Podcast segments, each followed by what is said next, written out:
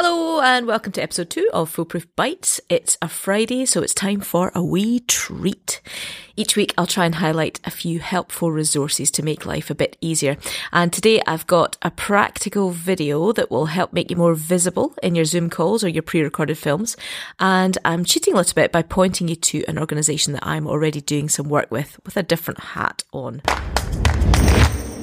First of all, if you've been struggling with filming from home, or you're even just aware that in your Zoom calls you're, you're starting to look like somebody in a witness protection program, we've all been there. What you want to do is you want to check out this little video by Ewan McLaren on the National Theatre for Scotland website. Now, Ewan is head of lighting at NTS, so he kind of knows what he's on about. He's the sort of person who looks at you and sizes you up, but you, then you realise he's actually looking at your light. Um, now the video is only eight minutes long, so it doesn't um, doesn't take too long to watch, and it doesn't really require any expensive equipment at all. That's what's the the genius of this. He basically just talks through how you can use things like natural light, uh, desk lights, stuff you've got lying around the house, even um, computer monitors to enhance your appearance and uh, give yourself a, a more professional looking um, lighting experience. I'll put a link in the show notes, but you can just head over to the NTS website and if you look under lights for home filming, uh, you'll find out a bit more about that. We will talk a bit further about lighting probably later in the season, but actually, I don't think I've really got any more to say than, than what he says in this brilliant wee resource. Now, you may already know a lot about what the Scottish Bible Society does at home and abroad, but in case you're not aware, you should check out www.scottish.bible.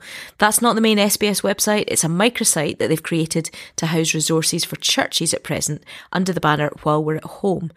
On there, you'll find links a bunch of stuff that you might find useful. There's a trauma healing resource that can be used with individuals or in groups. It's called Beyond Disaster.